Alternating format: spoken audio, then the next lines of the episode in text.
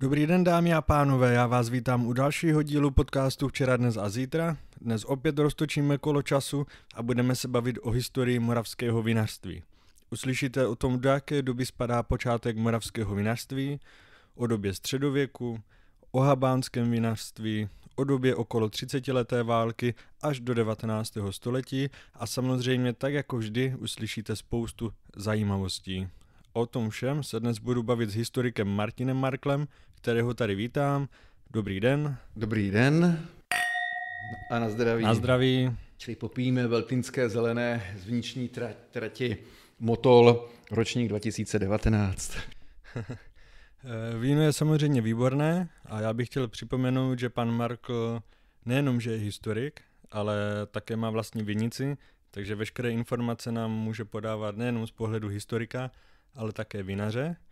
A samozřejmě má první otázka jasná, kde teda můžeme hledat počátky toho moravského vinařství. No, to je otázka opravdu vynikající, protože právě vinohradnictví a vinařství je doprovázeno množstvím příběhů, ale tak, jak už to bývá, tak se vykládá spousta příběhů, které vůbec nemají nějaké podstatnění v historii. Jsou zde některé oblíbené mýty, asi takovým tím nejčastěji uváděným mýtem je právě snaha vidět počátky toho moravského vinařství už v římských dobách. Dokonce se občas setkáváme s tím, že někdo to už situuje do 2. století našeho počtu, někdo do toho století 3. No, každopádně za posledních 100 let nedokázala moravská archeologie přinést jediný důkaz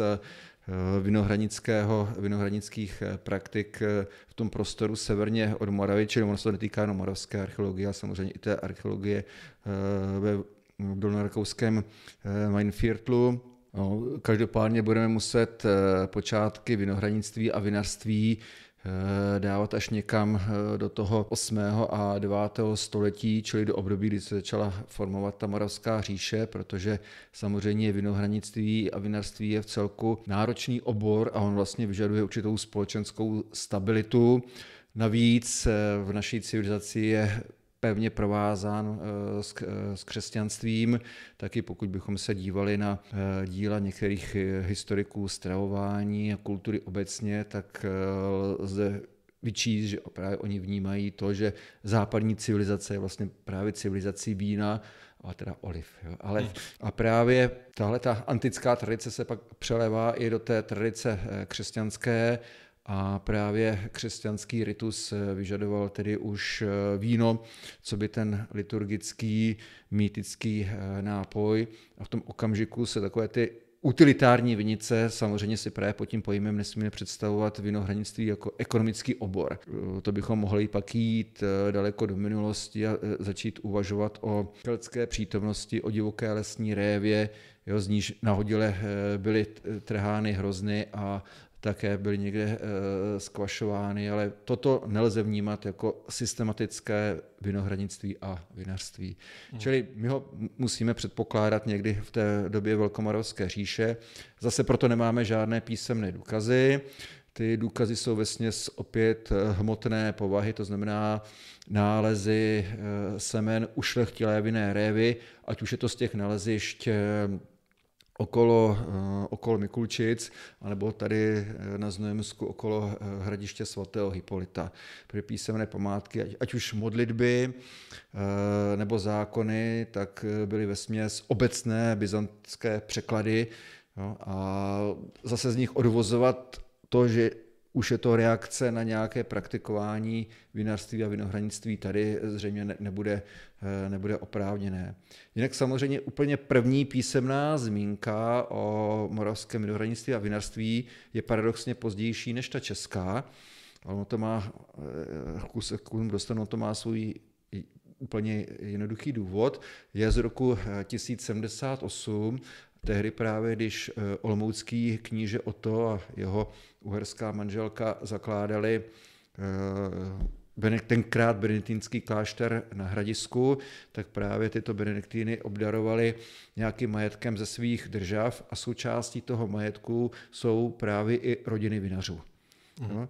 A jestli musíme, nebo všimněte si toho, že jde o rodiny vinařů, ještě se nemluví o vinicích, to znamená o těch systematických uzavřených horách, prostě z utilitárních důvodů kníže někde má v blízkosti svého dvora nějakou vinici, má tam nějaké vinaře. Jo? Čili zatím to ještě není vinohradnictví jako ekonomický obor, zatím to vinohradnictví a vinařství plní tu liturgickou funkci, na níž je navázána funkce toho luxusu a určitého vysokého společenského postavení právě knížecího dvora. A ti vinaři třeba byli původně z jiných zemí, kde už to vinařství bylo třeba delší dobu nějakým způsobem? To je otázka, protože třeba právě zase moravské prameny to neosvětlují, ale třeba české prameny, tam, kde zase vidíme to knížectví, vinařství, to znamená, že je zase několik obcí, kde pražský kníže má své vinaře, jsou to také první místa, která bývají darována, když vznikají některé kláštery v Čechách. A tam je právě situováno to obyvatelstvo, které to umí a vždycky v blízkosti těch míst bývají různá místa, která v sobě nesou názvy, které se odvozují k uhrám. Takže je zde určitá teorie, že zřejmě se kloubily jak domácí tradice, tak sem leckdy mohlo přicházet zkušenější obyvatelstvo někde od toho středního Dunaje. No. Pak druhá historická zpráva o moravském vinařství je hned z počátku století 12. Zase, když právě je zakládán benediktinský klášter v Třebíči. A zase je příznačné, že tady už se mluví i nejenom o vinařích, ale už se zde mluví i o vinicích. Ale zase, když se podíváme na ten výčet těch tří míst, kde ty vinice jsou, tak jsou de facto mimo tu dnešní Jižní Moravu. Respektive zase jsou blízkosti spíš třeba toho přemyslovského dvorce v Řeznovicích. Jo? To znamená zase někde v blízkosti, kde kníže a jeho církevní správa potřebovali mít ty vinaře. A to, co my dneska rozumíme vinohradnictvím a vinařstvím, to znamená věc, která je záležitostí toho hospodářského činění, vinice, které mají už charakter vinohradní hory, tak to je záležitost právě kolonizace, závorky dejme německé, ale obecně budeme rozumět tu přestavbu toho moravského venkova od závěru toho 12. století po celé 13. století. A právě vznikání těch vinohradních hor můžeme pozorovat jako kontinuální proces, který vypukne někde v Bavorsku na středním Dunaji v tom 8. 9. století okolo Řezna, pak se potom Dunaj postupně sune směrem ke Kremži a právě ve 12. století začne postupovat těmi pahorkatinami Weinviertlu, to znamená od první třetiny 12. století až do konce 12. století máme první historické zmínky o vinicích u našich dolnorakouských sousedů. A pak náhle někdy po roce 1201 máme první zmínku o darování viničních užitků velmožem Rudgerem pro chvíli předtím založený Loucký klášter.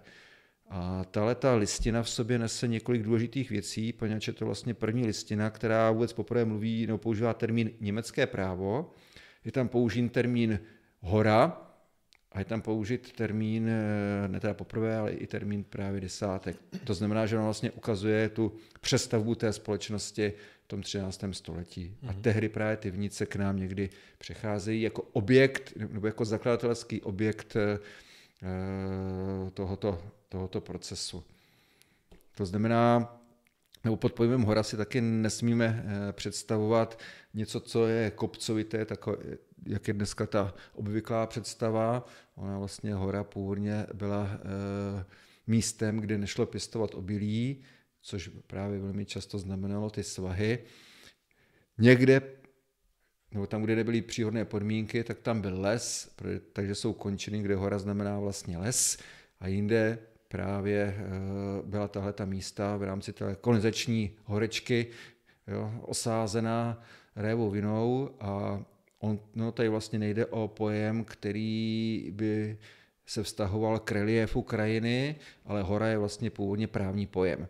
Protože tak, jak se zakládalo to středověké město, tak, jak se nově vyměřila vesnice, tak obrovným způsobem vlastně byla založena Vinohradní hora, která zase byla vymezen, no ten prostor byl ohraničen, tak jak je město ohraničeno hradbami, tak Vinohradní hora měla nějaký jednoduchý plot, ale za tím plotem fungovalo naprosto jiné právní prostředí, než v celém svém okolí, protože vlastně Vinohradní hory byly od prvopočátku nadány samosprávou, na čele s perkmistrem, se sborem těch perknosů, neboli horníků.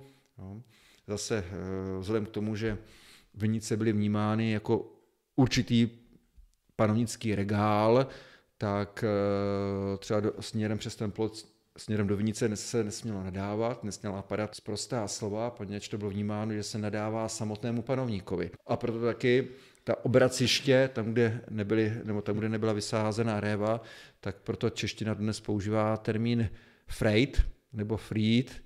A někteří posluchači už mohou v tom zaslechnout německé Frieden, pokoj, mír. Čili to je to právě to místo, kde se musí dodržovat řád, pořádek, kde se nesmí lát. Čili pod tou autonomií těch Vinohradních hor si nesmíme představovat pouze jenom to, že ten perkmistr řeší otázky obdělávání té révy, pořádnost, nepořádnost práce, organizaci vinobraní, majetkové spory mezi těmi držiteli vinic. Ale do toho vinohradního práva třeba spadá i to, že Vinohradní hory byly nadány právem azylu. Čili vy jste se buď mohli schovat v kostele, anebo jste se mohli utéct i do Vinohradní hory. Konec konců, možná si vzpomenete, ale když právě čeští exulanti po Bílé hoře utíkají z českých zemí, tak je určitý okamžik, kdy oni se schovávají právě ve vnitřních horách. Aha. Protože tam na ně to světské právo nemohlo. No, že tam už bylo tradicí, že jsou chráněni. No, čili opravdu tohle byla velice specifická právní záležitost. A když bychom ještě teda chvilku zůstali u toho středověku, tak jakou mělo to víno ve středověku funkci? Jenom čistě někde, řekněme, na hostinách a k pití, nebo ještě teda mě napadají nějaké ty účely křesťanské, ale... Právě ta kolonizace, že to zakládání těch, používáme i my právě v oboru termín kolonizační vinice, tak jsou právě tím zlomovým okamžikem, poněvadž to víno se dostává do další role. Samozřejmě od začátku, co člověk révu vinou pěstoval a vyráběl víno, tak kromě těch omamných účinků, jo, tak to mělo i jeden velice důležitý faktor, a to je to, že víno je naprosto přirozené antiseptikum, takže ona se tím zadezinfikovala voda, jo, protože pít samotnou vodu bylo věcí zdraví nebezpečnou, respektive velice rizikovou, nikdy jste nevěděli, čeho jste se vlastně napili, takže proto mělo víno tendenci pronikat do běžného pití, ale k tomu u nás právě nastává čas až v tom 13. století. Ono nejdřív právě běží v té funkci liturgické a právě toho panovnického luxusu a od toho přelomu 12. a 13. století to nabírá právě podobu zbožní produkce. I v tomto víno bylo a pěstování révy vinné bylo jiné, protože třeba ve středomořském světě byla réva vinná jednou z mnoha plodin, jo, kterou jste na statku pěstovali, když opustíte to Středomoří, a my jsme právě tu ukázkou oblastí toho druhého případu, tak už právě réva vinná vyžadovala specializaci.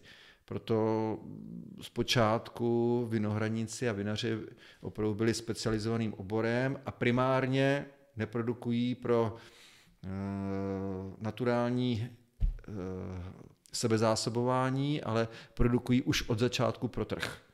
Jo, to znamená, a navíc Morava měla ty žíznivé regiony, které neuměly to révu vinou dopěstovat, také měla hned za humny, to znamená odbytiště jak na severní Moravě, tak v Čechách, tak ve Slezsku, tak v Polsku byla nesmírně blízká, která umožňovala velice dobrou rentabilitu tady toho oboru.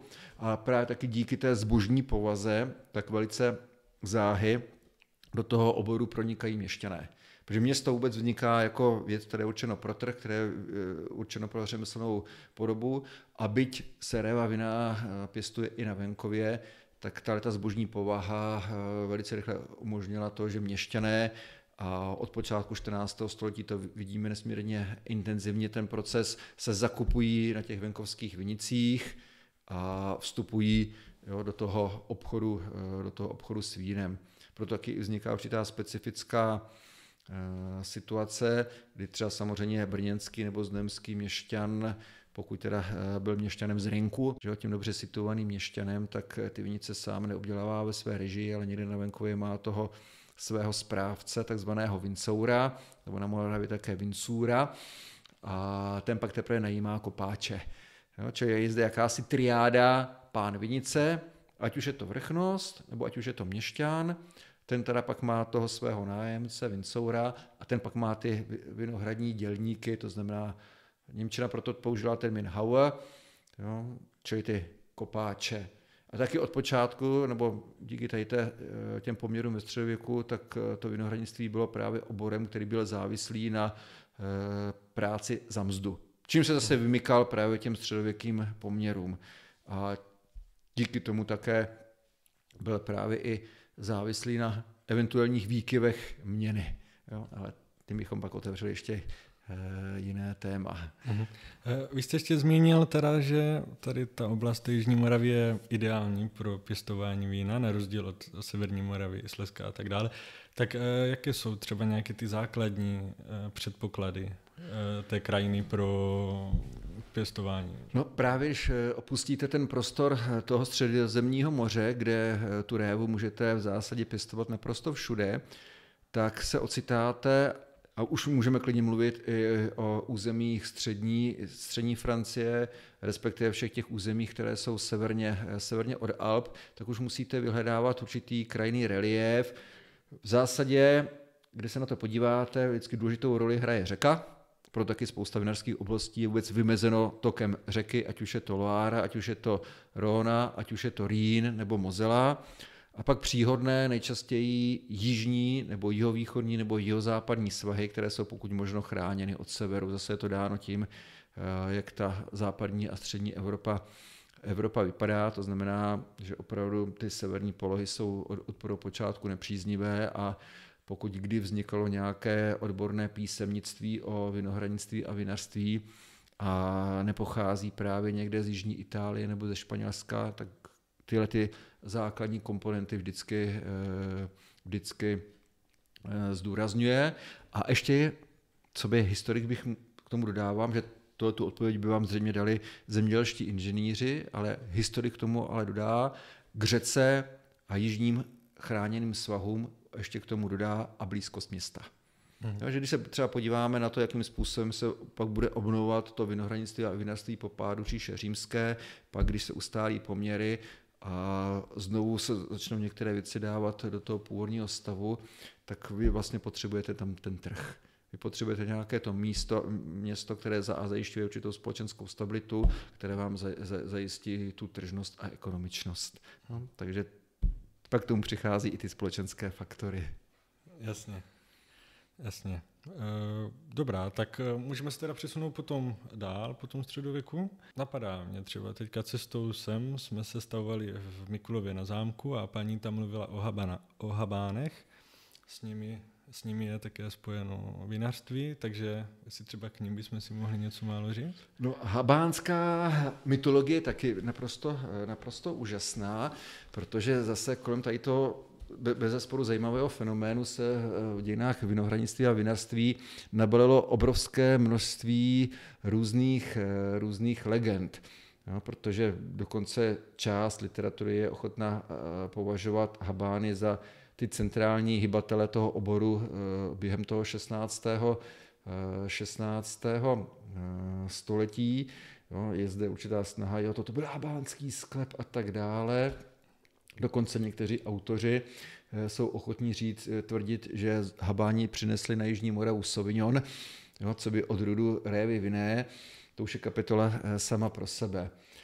Spíš jde v zásadě o to, že to 16. století bývá považováno za jeden ze zlatých věků vinohradnictví i na Moravě, nebo nejenom na Moravě, ale obecně tady v těch středoevropských státech jako celku. S tím právě, že velice důležitou roli tehdy hrají ti měšťané, důležitou roli tady hrají vrchnosti a do toho vinohradního podnikání vstupují i někteří poddaní. No, stále si uvědomujeme, že běžný selský člověk vlastně není majitelem vinice. Oni na ní leckdy pracují, ale ještě nepředstavují to majoritní většinové obyvatelstvo, které ty vinice obdělává ve své režii. A právě pokud jsme právě mluvili o té zbožní povaze celého toho oboru, tak jak vrchnosti, tak měšťané využívají nebo přirozeně využili vhodného okamžiku, když přichází někdo, kdo je schopný precizní práce, precizní hospodářské organizace, a to právě byli Habáni. No, protože oni, že jak přichází v těch svých sevřených komunitách, které drží nebývalou disciplínu, takže jak ta náboženská disciplína implikovala přirozeně i disciplínu hospodářskou. Jo? Takže v tomto směru ten jejich organizační talent přirozeně to moravské vinohradnictví využívalo, jo? A nějaké to 3/4 století jejich přítomnosti na Jižní Moravě přirozeně své stopy zanechalo, ale každopádně takovou stopou nebude Sauvignon. To je opravdu odrůda, která k nám přichází v meziválečném období, čili Sauvignon u nás nemá delší historii jak 100 let. Vy jste zmínil tedy odrůdu Sauvignon. Co tedy víme o těch odrůdách, které a kdy k nám dorazily nebo byly přivezeny? Nebo... Tak to je naprosto ukázkové minové pole, na kterém je naprosto jednoduché vylétnout do vzduchu a být roztrhán na tisíce malých kousků. Protože třeba, když jsme se bavili o prvních zmínkách o vinohradnictví a vinařství u nás, tak jsme se vždycky nebo stále bavíme o vinařích, vinicích, viničních desátcích, viničním právu, ale třeba hluboko do 15. století vůbec nic netušíme o odrůdách a o barvě vína. Vlastně první zmínky vůbec o tom, že vůbec zazní nějaké pojmenování vína, tak máme až z počátku 15. století, ať už je to ten slavný lichtenštejnský urbář, že? Anebo právě pak kniha židovských pohledávek, který ve Znojmě. No, všechny tyhle ty prameny pochází z toho 2. desetiletí 15. století.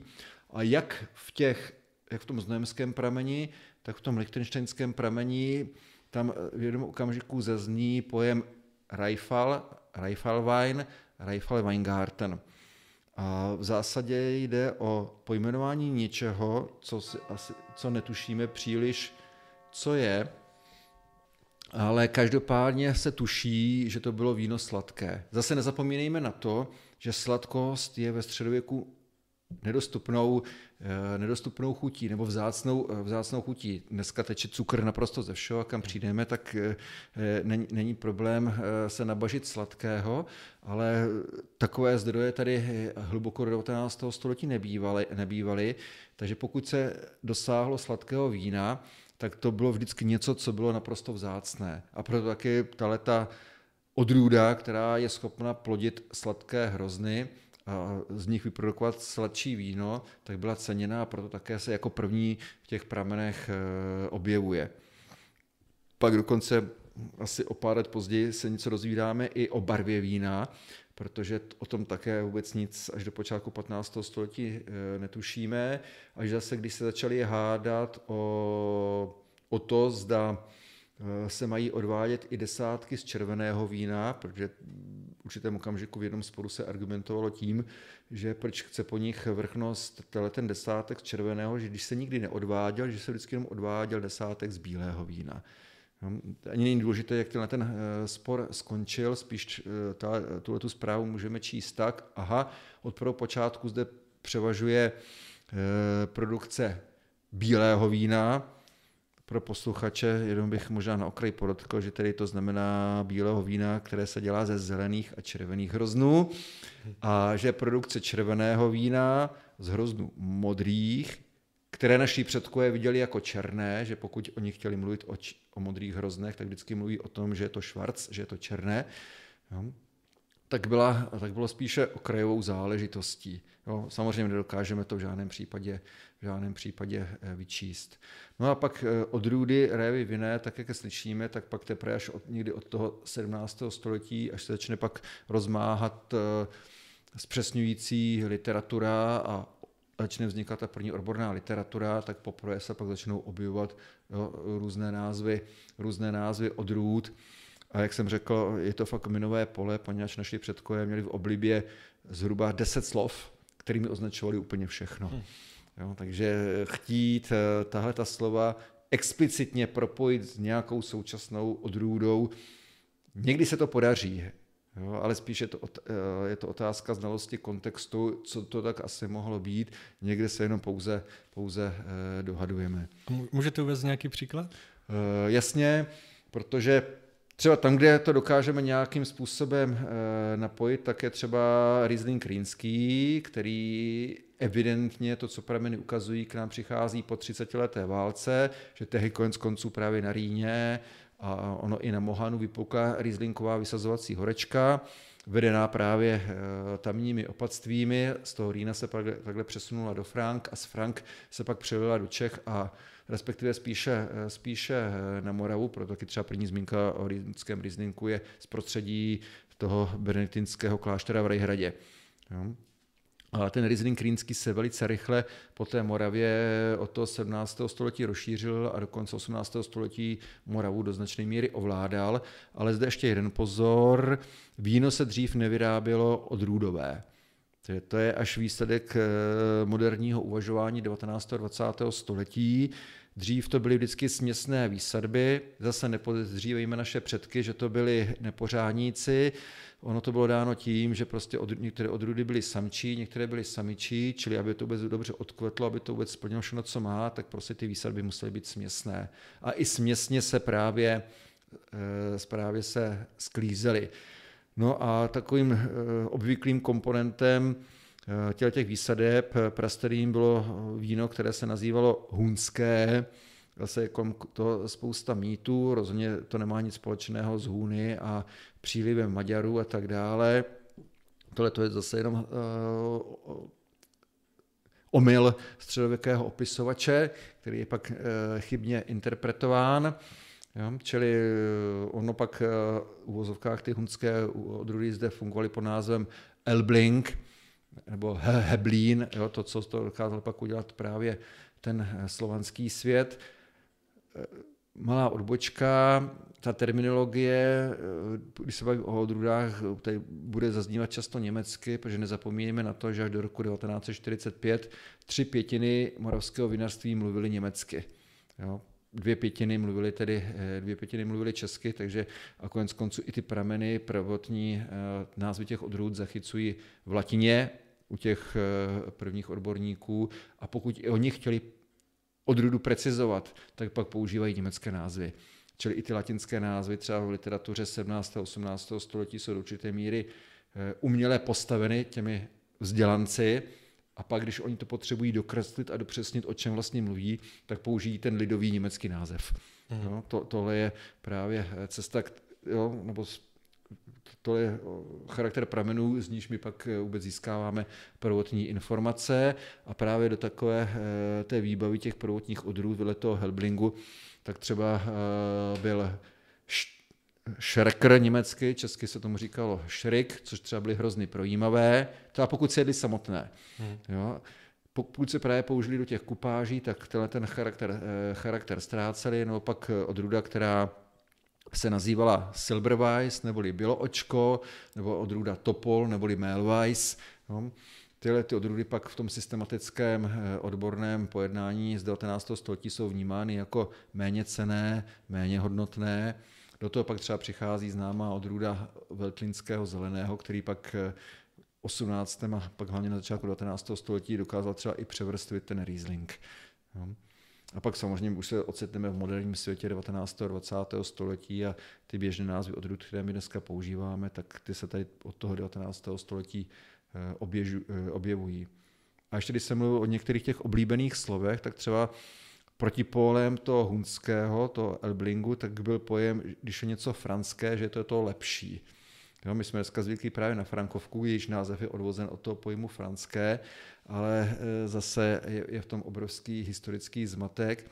Třeba na Slovácku a na území dnešního Slovenska se ten pojem pak třeba i překládal jako francouzské a ne víno, které je z Frank, že to vůbec nebyli schopni rozlišit, co jsou Franky a co je Francie.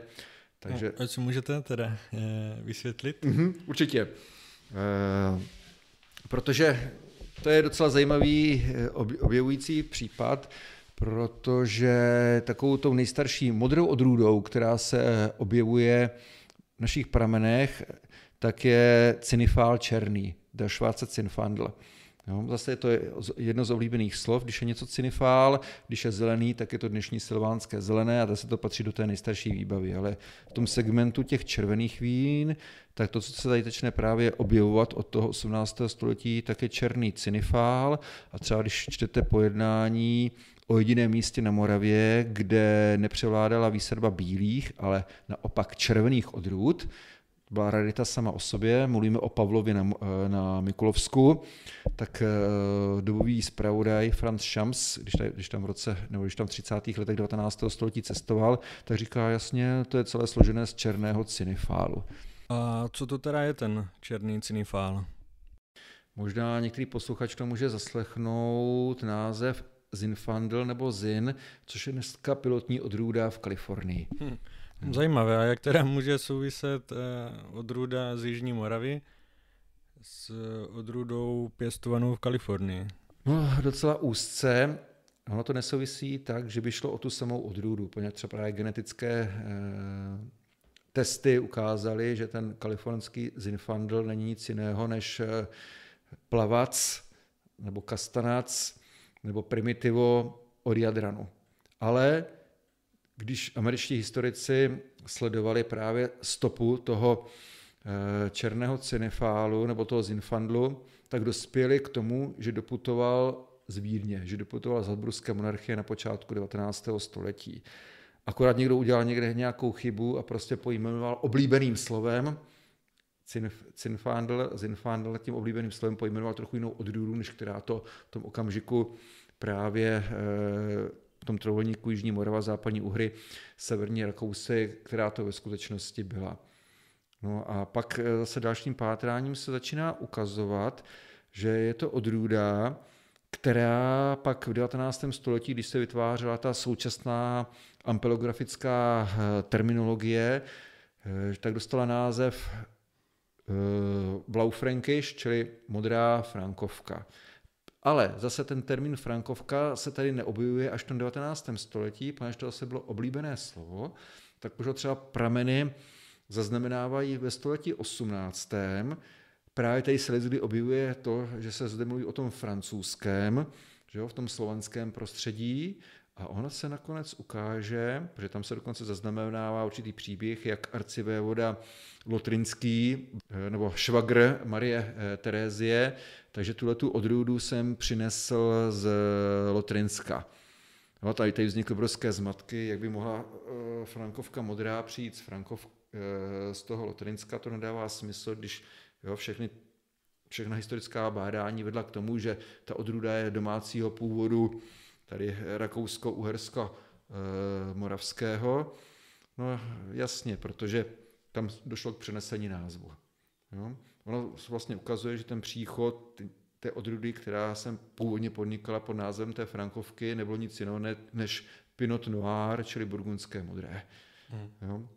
Že jde ve skutečnosti o příběh, podle dnešního oficiálního názvosloví, o příchodu rulandského modrého.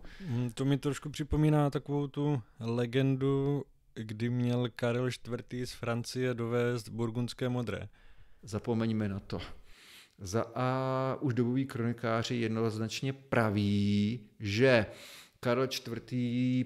Nechal révu přinést od Dunaje z Rakouska. protože to bylo nejblíž, jo, to je to místo, odkud se šíří právě révavina u nás. A i kdyby náhodou došlo k tomu, že by donesl nějakou odrůdu opravdu z Burgundska, tak burgundští historici už tohle taky sami vyvrátili, když byli tady v Praze, říkají, no kdyby v tom 14. století něco měl přinést, tak by ještě by nedonesl právě ten Pinot Noir, ale musel by donést Gamay. Ono se ukazuje, že zase půjde zřejmě o mýtus, který do našich vod zavedl Bohuslav Balbín v 17. století a vypadá to, nebo mojí tezí je to, že tady půjde o zmatení pojmů v tom smyslu, že víno, když jste popisoval, tak vždycky muselo mít nějaký referenční objekt. To znamená, když se popisovalo víno moravské, tak se připodobňovalo nejčastěji k nejbližším sousedům. Připodobňovalo se k vínům uherským nebo k vínům rakouským. V ojedinělých případech tady na Znojemsku se připodobňovalo k vínům rýnským. To byla známá místa. A v segmentu červených, když se víno k něčemu připodobňovalo, tak nejčastěji k burgundskému. Třeba oblast Bordeaux nebyla na Moravě známá, ale všichni věděli, že Burgundsko produkuje vynikající červená vína. Takže zřejmě tady asi někdy bude ležet ten důvod toho, že se spíš mluvilo o tom, že to víno je hodno burgundského, že připomíná burgundské, a odtud pak už jenom byla zkrátka k tomu říct, ono to bylo burgundské. Mm-hmm. Jo, čili tam někde bych viděl příčiny nebo základy tady toho mýtu, no, o Karlu IV. A Rýzlinském modrém. Jasně. V té historii jsme se teda zastavili v tom 16. století. Jak to probíhalo potom v tom dalším období? Jestli jsou tam třeba nějaké zajímavosti nebo něco typické pro tohle prostředí na rozdíl od těch ostatních? No, důležitým takovým přelomovým okamžikem je právě to období po 30leté válce, protože od půlky toho 17. století skoro do začátku 19. století zde na Moravě probíhá proces, který se nazývá zeselštění vinařství. On neprobíhá jenom na Moravě, on proběhl právě i na území Uher, to znamená na dnešním Slovensku, v dnešním Maďarsku, v dnešním rakouském Burgenlandu a v dolorakouském Weinviertlu. O co jde? Jde o to právě, že po té 30leté válce to vinohradnictví a vinařství přechází do většinové režie poddanského obyvatelstva. Čili z mnoha důvodů, ať už tím důvodem byla nápojová revoluce, to znamená, že víno dostává od 16. století konkurenci ve vylepšeném pivu, objeví se čaj, objeví se káva, objeví se kakao, čokoláda vlastně, objeví se masově vyráběná pálenka. Takže začnou být kladeny nároky na vyšší kvalitu vína. Pak je tady cenová revoluce, že doba tehdejší ještě neznala pojem inflace, takže mzdy a platby jsou stanoveny fixně, ale měna je znehodnocena. A v tom okamžiku se přestávala vyplácet práce těch najímaných kopáčů, poněvadž pokud je ta mzda fixní, nestačila uživit, objevují se tady tlaky na zvýšení mzdy a v tom okamžiku přestává se to vinohradnictví vlastně vyplácet. Takže měšťané od toho oboru ustupují, vrchnosti to vyřešili jednoduše, oni dál nerozšířují své vinice, ale používají robotní práci. No, čili ty vlastně tu práci neplatí, ale zase to není pro ně ekonomicky zajímavé. Ale pro ty poddané, kteří vlastně vykořistují sami sebe, jo, kteří vlastně využívají práci vlastní rodiny, to bylo stále zajímavé. Ten trh tady je, to víno je kam dodávat, takže oni se svými náklady do toho stále královsky vešli. Navíc to víno se ukazuje, že je jediným kanálem jakési poddanské svobody, protože takové ty důležité vinařské vesnické vždycky usilovaly o rozšíření svých privilegií, a protože vinohrady vlastně nespadaly do toho pověstného rustikálu, to znamená do půdy, která byla nějakým způsobem majetkově omezená, ale byly vždycky půdou svobodnou, tak ten manévrovací svobodný prostor těch poddaných tady byl širší. A ten amalgán těch různých příčin tedy vede právě k tomu, že ti poddanští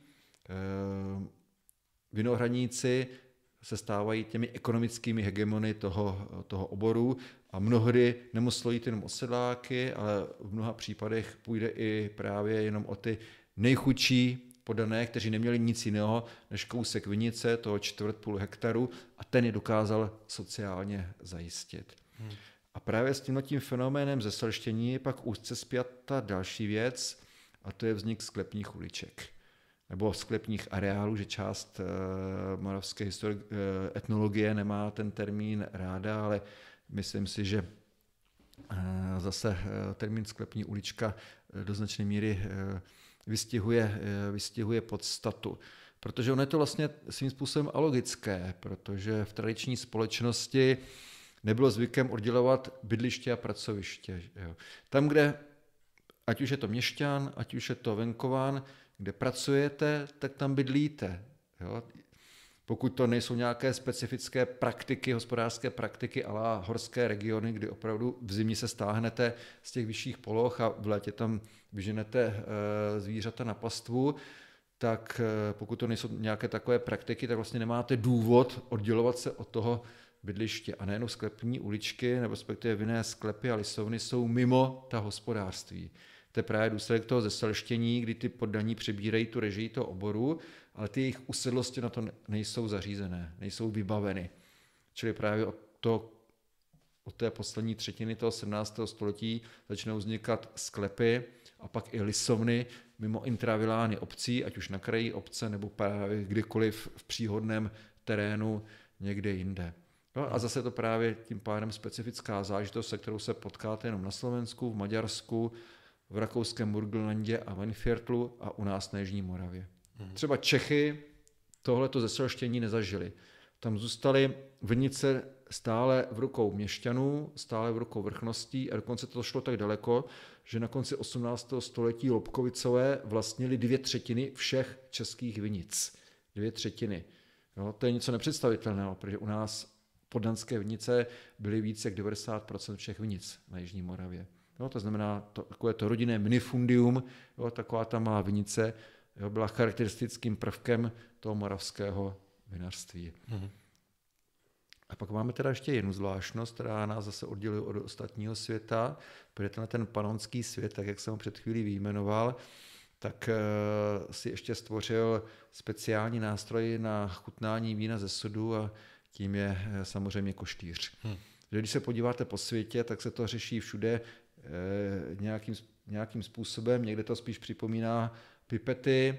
Ve Španělsku najdete něco jako malinké skumavečky na dlouhé tyči, se kterými tedy dovedou mistři dělat úžasné kousky, když to takhle přelévají z té jedné uvozovkách skumavky do druhé a tak dále, ale koštýř je vyloženě právě záležitosti tady toho panonského prostoru. Mm-hmm. Takže. Zajímavé.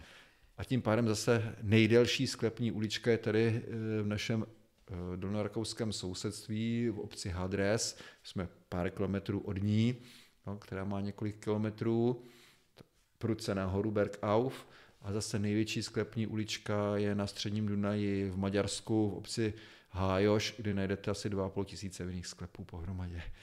Takže. No. Dobrá. A jsou tedy po 30leté válce ještě nějaké momenty, které utváří kulturu vinařskou, jestli to tak můžu říct? No určitě. My jsme tady právě teďka v našem prostoru mluvili o tom zeselštění vinařství, ale to jsme si říkali, že je opravdu specifická záležitost pro ten segment střední Evropy, ale úplně obecně lze říct, že v celém tom vinařském světě po 30. válce nastává proces, ale jedno, jestli mluvíme o Francii, jestli mluvíme o Německu, nebo právě mluvíme i o Moravě, a to je proces zpřesňování původu vína. My jsme před nějakou chvíli mluvili o odrůdách, ale to je trošku atypická záležitost, která se tady bude rodit od toho 19. století. Je to záležitost, která pak míří k té germánské klasifikaci. To znamená, že vy vnímáte víno právě skrze konkrétní odrůdu, která je pozbírána v určité kvalitě kabinetu pozdního sběru, to znamená kvalitě, která je dána množstvím cukru při sklizni. A tohle je vlastně jakási německá anomálie, která vzniká pozvolna v 18. století. Během 19. století v rámci racionalizace začne postupovat střední Evropou a během 20. století pak byla uzákoněna v takovém tom světě, který má blízko k Německu, poněvadž s takovým vnímání vína se setkáte pouze jenom v Lucembursku, v Německu, v Česku, na Slovensku, v Rakousku a v Maďarsku. To je ten klasický německý hospodářský svět. Ale je to, co jakoby vybočilo z té vinařské historie, protože víno se odjakživa pojmenovávala podle místa původu. Ono je vlastně feudální víno. Ono je hierarchické. No, to znamená, že víno se vždycky pojmenovává podle země, podle regionu, podle obce, nebo podle viniční tratě, anebo podle území, které je vázáno na sevřenou vinařskou usedlost, viz právě viniční usedlosti v Bordeaux, ta pověstná chateau. Jo? Takže to jsou všechno věci, které jsou vlastně vymezeny zeměpisně. Ale zase od prvopočátku tohle byly věci, které byly nejdřív vnímány v tom širším pojetí, to znamená dřív, jasně, je to víno z Moravy. Ale po té 30leté válce nastává právě prvotně na francouzských územích ten proces toho zpřesňování, odkud to víno je. Právě v Bordeaux vypukne ten proces, že to začne mířit k tomu, že začnou být vína vnímána právě a i pojmenovávána jsou podle konkrétní té vinařské usedlosti. V Burgundsku nastává postupně proces toho, že už nestačí říct, že je to víno od Bor nebo víno od Dijonu, ale už to míří k té vesnici, už to míří ke konkrétní vinici a dokonce kromě pojmu kry, čili vinice, tak se ještě i objevuje termín klimat, což už je třeba jenom díl vinice. A už se ví, že z tohoto dílu vinice je to víno v naprosto jiné kvalitě. A to je zase něco, co se rodí od konce toho 17. století, jo, že první klimat je pojmenován na konci 17. století, první chateau se objeví, tak v tom Bordeaux se objeví taky na konci toho 17. století a je to obecný proces toho zpřesňování původu. Mhm. Někde se to děje skrze trh. Jo, právě jak Bordeaux, tak Burgundsko jsou úzce svázány s trhem. Jo, Bordeaux naprosto ukázkuje, to je napojeno na první národní trh, který vůbec na světě existoval, a to je londýnský, respektive anglický národní trh. Bo tu taky plyne úspěšnost právě těch vín z Bordeaux. Jinde spíš je to víno záležitostí intelektuálu a takového toho učeneckého rozjímání, ale veškerá taková ta učenecká diskuze občas narážela na to, že nedokázala proniknout do toho praktického světa konzumentů a obchodníků vínem. A ono se taky právě ukazuje, že jak postupně končí ta tradiční ekonomika, objevuje se ta ekonomika nového stylu, ta kapitalistická ekonomika, která už je vázána na trh, tak vy už se na tom trhu musíte vyznat. To už je to konkurenční trh, už to není ten trh té feudální povahy, kdy vy jste vlastně těžil ten zisk z toho, že jste dělal arbitra mezi oddělenými trhy, znamená levně nakoupíte a draze někde prodáte, že on nemá jinou možnost. Teďka se objevuje právě konkurence, a vy jako zákazník už se na tom trhu musíte vyznat. Už musíte vědět, podle čeho nakupovat, podle čeho vybírat a do toho těch poloh se začne objevat právě hierarchie.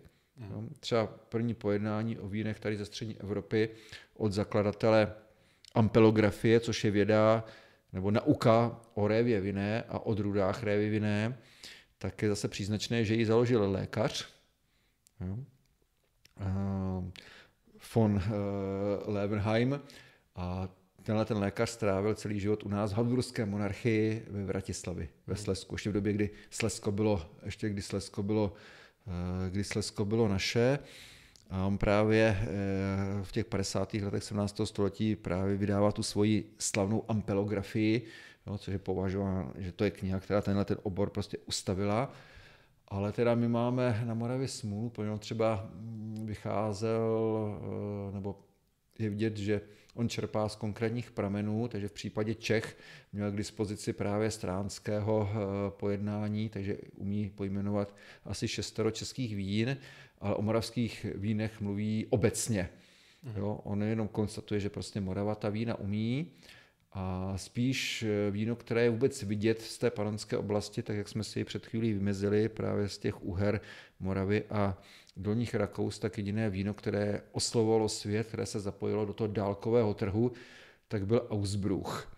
tohle vám asi nic neřekne, ale když použiju termín tokajské, tak asi každý zbystří, jo, protože zase už jsme znovu u toho, latina si s tím nevěděla rady, čili zpřesňující terminologie vždycky už vycházela v tomto prostoru z té němčiny. Jde o to, že pozbíráte ušlechtilou plísní napadené hrozny, které jsou vysušené, které tedy pak už špatně kvasí, a abyste je mohli vykvasit, tak je musíte zalít jinou šťávou, jiným vínem, které přece jenom má jinou hustotu, a vy to vlastně necháte vybuchnout ausbrochen. Jo, to ten ausbruch, maďarské asu, a do slovanských jazyků se to už tehdy převádělo jako samotok. Mm-hmm. Jo? Ale on se nedělá prosím vás jenom na Tokaji, že ten ausbruch dalšími vyhlášenými místy právě byla třeba Šoporoň anebo Svetý Jur. Mm-hmm. Jo, čili tohle to je věc, která dokázala nějakým způsobem oslovit širší publikum, ale Morava tady do toho zapojená nebyla, ale pár let po vydání té Levenheimovy knihy se na scéně objevuje brněnský zemský fyzikus, čili lékař Johann Hertot von Hertenfeld.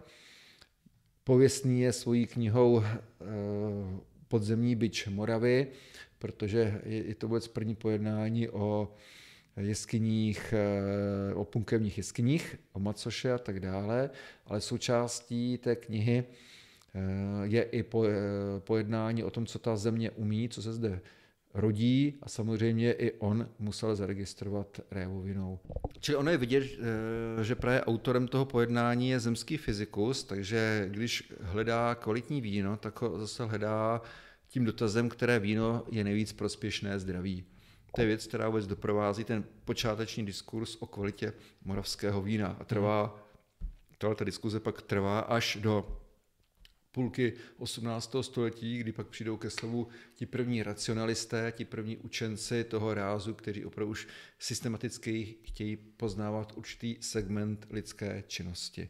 Ale opravdu v tom prvním století je to záležitost různých lékařů. Mm. Taky konec konců, když právě pak už v těch učeneckých tiskovinách vyjde první pojednání o vínech v Německu, ono to vyšlo v tiskovině, která vycházela tenkrát v Lipsku na konci 18. století, a ten autor odbyl, protože samozřejmě Morava byla vnímána co by součást toho německého prostoru, taky odbyl, že Morava neplodí žádná dobrá vína.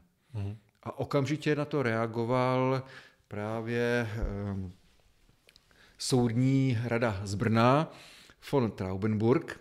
Už jeho příjmení je příznačné, že právě z Hroznového hradu. Zase to není náhoda, protože on byl z rodiny opět dalšího zemského fyzika, čili lékaře, který byl povýšen do šlechtického stavu, takže k té vinařské produkci měl velice blízko, a sepsal rozsáhlé obranné pojednání o moravských vínech.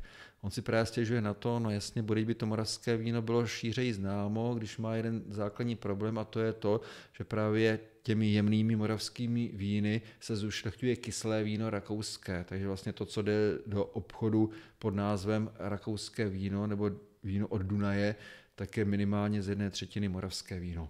Mm-hmm. Jo, takže plus on pak začne samozřejmě vyjmenovávat významné oblasti, jo, kde má smysl víno pít, a pak se tady objevuje už pak množina konkrétních míst, ať už je to třeba právě Bzenec, ať už jsou to Polešovice, nebo Archlebov, nebo právě v tom segmentu těch červených, těch Pavlov, na Znojemsku Sochohrdly, no, čili objevuje se takových 10, 15, 20 míst. Blatnice pod svatým Antonínkem, zase na Slovácku, která si drží jakousi kontinuitu toho, že tahle ta vína jsou velice ceněná, nebo vůbec, jo, že je ta společnost zaregistrovává. Mm-hmm. No. A když jsme se ještě bavili právě o tom zpřesňování původu, tak nesmírně záslužnou práci tady vykonali lidé z té moravskoslezské společnosti pro zvelebení orby a pro vlastivědu, čili z té naší asi nejstarší učenecké společnosti, protože když jsme konečně v roce 1873 prolomili monopol Anglie a Francie v pořádání světových výstav, a ta 5. světová výstava se konala ve Vídni tak samozřejmě monarchie tam představila i vína a původně to měl být jakýsi vinařský zeměpis, to znamená, že každá korunní země představila své vinařství, ale pouze jenom my na Moravě jsme to posunuli kousek dál a poněvadž členové té učenecké společnosti a velkoobchodníci vínem, kteří tu kolekci připravovali pro tu světovou výstavu, byli dobře obeznámeni s těmi poměry ve Francii, už znali právě tu novou klasifikaci, tak se pokusili vytvořit moravskou klasifikaci. A tehdy byla ta moravská vína po tom vzoru z Bordeaux a z Burgundska rozdělena do tří tříd. No, do tří oblastí zeměpisných a v každé té oblasti do tří tříd.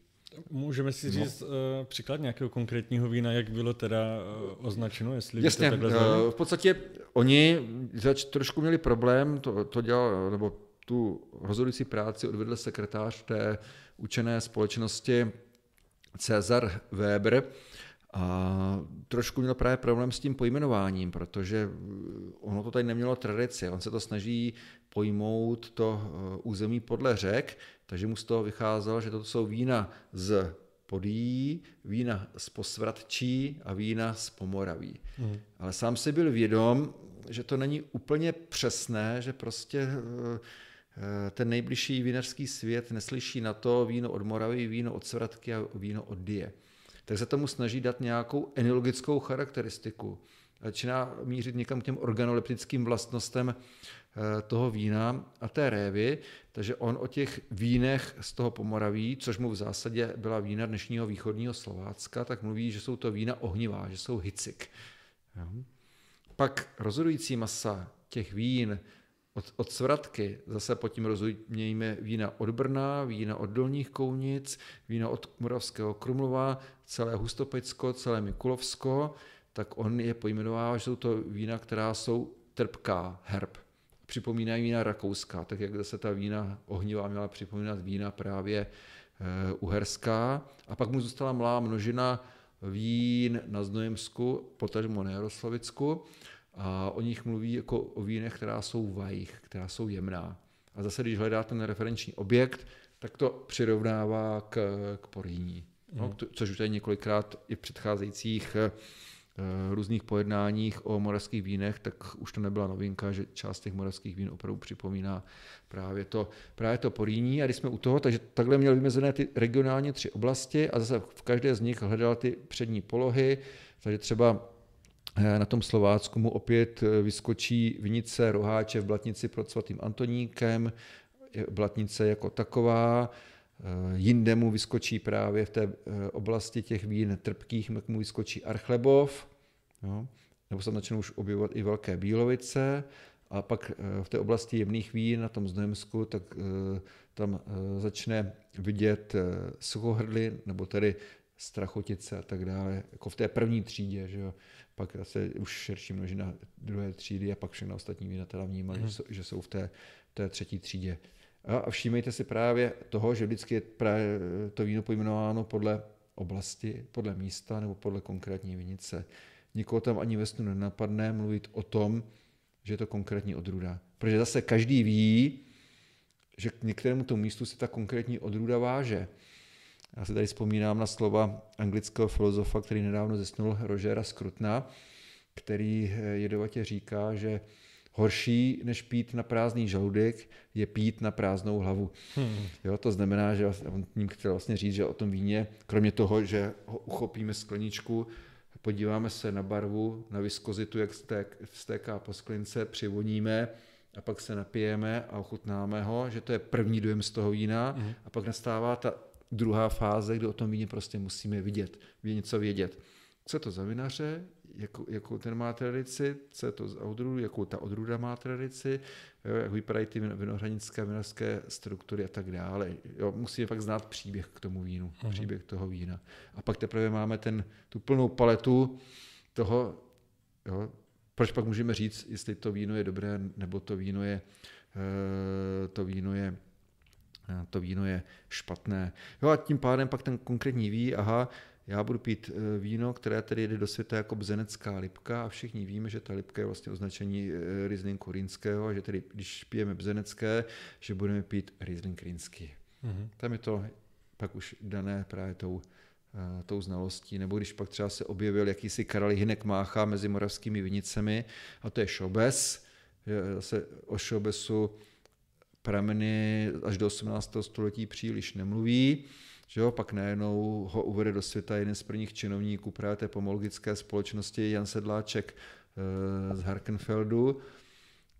Ale proč vlastně toho Jana Sedláčka ten šobes oslovil? To je ta dobová romantika a to zaujetí tou krajinou, dynamickou krajinou.